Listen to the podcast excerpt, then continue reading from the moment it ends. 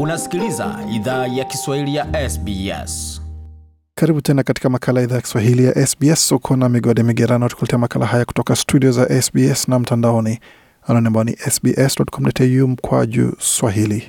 Kama kawaida, pia unaweza pata makala haya kwenye ukurasa wetu wa Facebook anwani ni facebook.com mkwaju SBS swahili, na iwapo ungependa kuwasiliana nasi kwa barua pepe anwani ni swahili.program at sbs.com.au. Kwa sasa tugezie macho katika suala zima la virusi vya COVID-19 pamoja na ongezeko ya virusi hivyo, ambapo umesikia katika jiji la Sydney hali inaendelea kuwa si hali baada ya ongezeko kubwa sana ya maambukizi jimboni humo.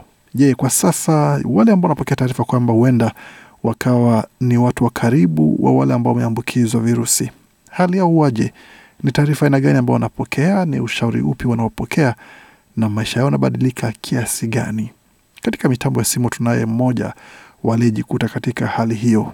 Pengine tukaanza kukuuliza, ulijulishwa vipi kwamba huenda ukawa ni mtu wa karibu wa aliyeambukizwa?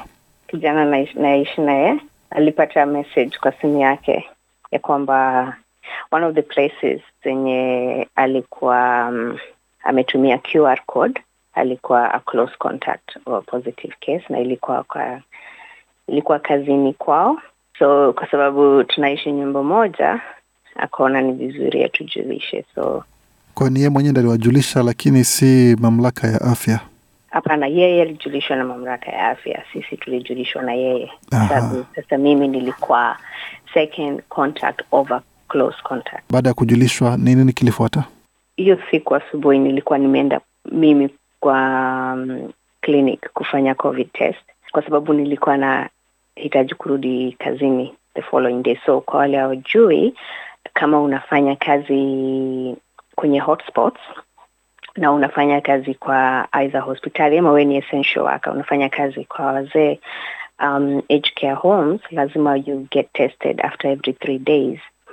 So hiyo siku nilikuwa nimetoka kutestiwa mimi mwenyewe. So kwa hivyo akinijulisha um, akinipatia ujumbe hiyo jioni nilikuwa nimetoka kutestiwa mimi mwenyewe. Na ulipopokea taarifa kwamba yeye ni mtu wa karibu aliyepata wa virusi hivyo, ulihisije mwenyewe kwanza?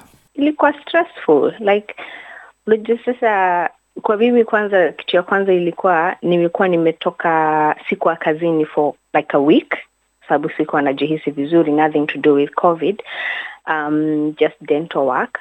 So sikuwa kazini for about a week. So nilikuwa natarajia kurudi the following day. Na sasa kwa sababu ukiwa close contact ama ukiwa na positive case na unafanya kazi kwa healthcare you're not supposed to go back to work. You're supposed to quarantine until um, huyo jirani yako apate afanye two sets of um, tests na zote zikuwe negative ndio urudi kazini. Kwa hivyo nilikuwa a bit stressed and of, obviously and even more luckier that hakun, ha, aliniambia on time before I actually went back to work because then stress ni ya kwamba hutaki kuwa wewe ndio mwenye uta, utaweza kuambukiza like wazee. Kwa hiyo unasema wasiwasi ulikuwa nao zaidi ni kuwa yule ambaye huenda akasambaza ugonjwa huo kwa wazee na watu ambao tayari wako katika hali tata kiafya. Na baada ya kupokea vipimo vyako ikakuwaje sasa? Ukipata kwamba vipimo vinarudi kwamba hauna virusi, unaendelea na maisha yako kama kawaida, ama sababu umeambiwa kwamba mwenzako ama jirani yako ni mtu ambaye huenda akawa ni mtu wa karibu aliyeambukizwa, lazima ubaki nyumbani kwa muda wiki mbili, ama ni kuendelea maisha sababu vipimo vimerudi hauna COVID? kwangu mimi ilibidi nigoje mpaka afanye hizo test mbili so until angefanya hizo test mbili mimi singerudi kazini so na samani kidogo kukatisha kuvi- ki- eh, kufanya hivyo vipimo viwili, cha kwanza kinakuwa ni lini na cha pili kinakuwa baada ya muda gani? i think ni 48 hours after two days anafaa arudi apimwe tena Kwa hiyo baada ya siku mbili anafanya kipimo cha kwanza, kisha baada ya siku mbili anaenda kufanya kipimo cha pili. naam Aha, baada ya hapo ikawaje?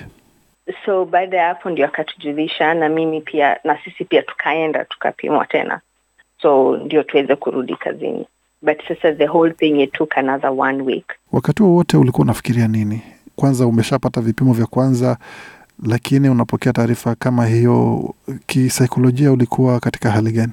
it's a bit stressful huwezi toka nje like unakaa kwa nyumba unakaa kwa room yako unavaa mask kwa nyumba juu bado nyinyi wote mnagojea results. It's, it, i can just say it's a bit stressful. Akipata results um, za kwanza za test ya kwanza na zikakuwa negative you sort of become a bit you know relieved.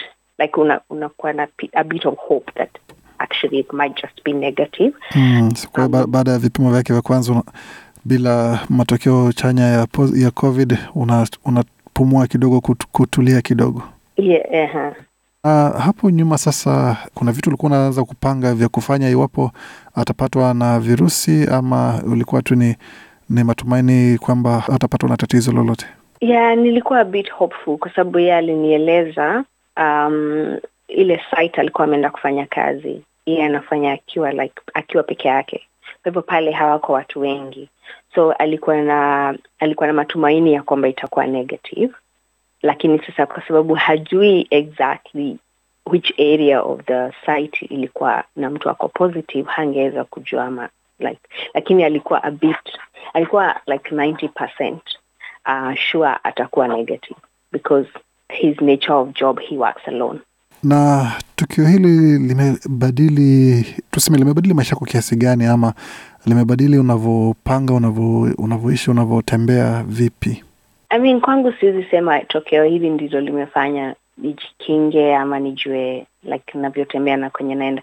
Um, naweza sema hivi, yeye kupata hiyo ujumbe, hiyo sio jambo lenye linafanya nifikirie like how to be safe na nini nitafanya, kwa sababu kazi yangu yenyewe nafanya kazi na watu ambao wako vulnerable, so niko na hiyo duty of care kuha, kuhakikisha um, Kwamba unawalinda una, una na unajilinda mwenyewe pia. kabisa.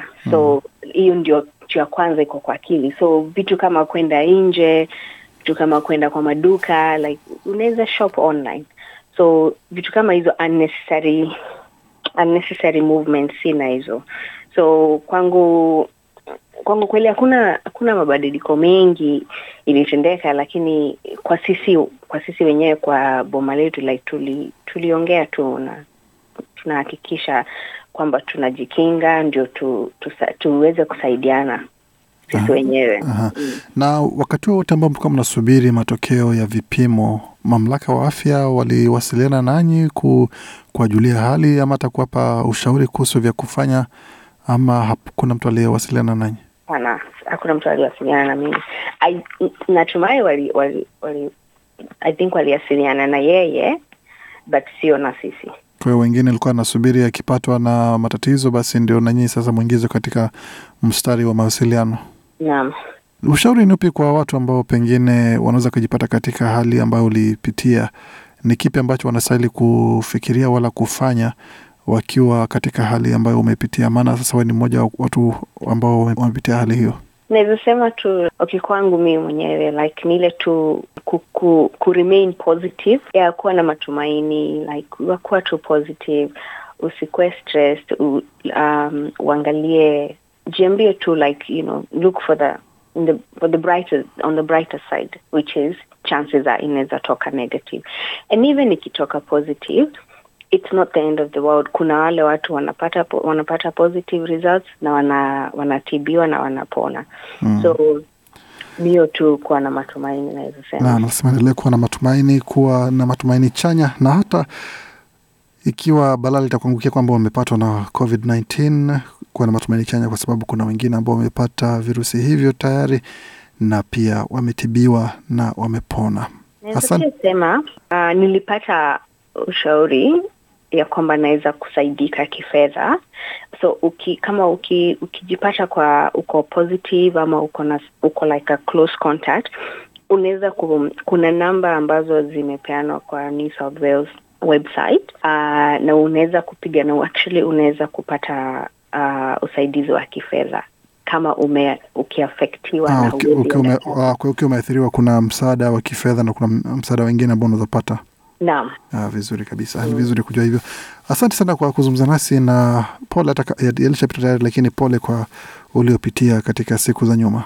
Hakuna shida, nashukuru. Asante sana. Naam, huyo ni mmoja wa wahanga wa tukio la kupokea taarifa kwamba huenda akawa ni mmoja wa watu wa karibu wa aliyeambukizwa virusi vya COVID-19 ambaye amefafanua jinsi alivyofanya kuweza kujilinda pamoja na kulinda wenzake pamoja na kusubiri kwa wasiwasi mkubwa matokeo ya vipimo vya COVID-19 kabla ya kuweza kuendelea na shughuli zake alizokuwa anaziratibia kama kawaida. Mengi zaidi kuhusu yale ambayo umesikia katika mazungumzo haya, bila shaka waweza kuyapata kwenye tovuti yetu, anwani ikiwa ni sbs.com.au mkwaju Swahili. Je, unataka kusikiliza taarifa zingine kama hizi? Sikiliza zilizorekodiwa kwenye Apple, Google, Spotify au popote pale unapozipata.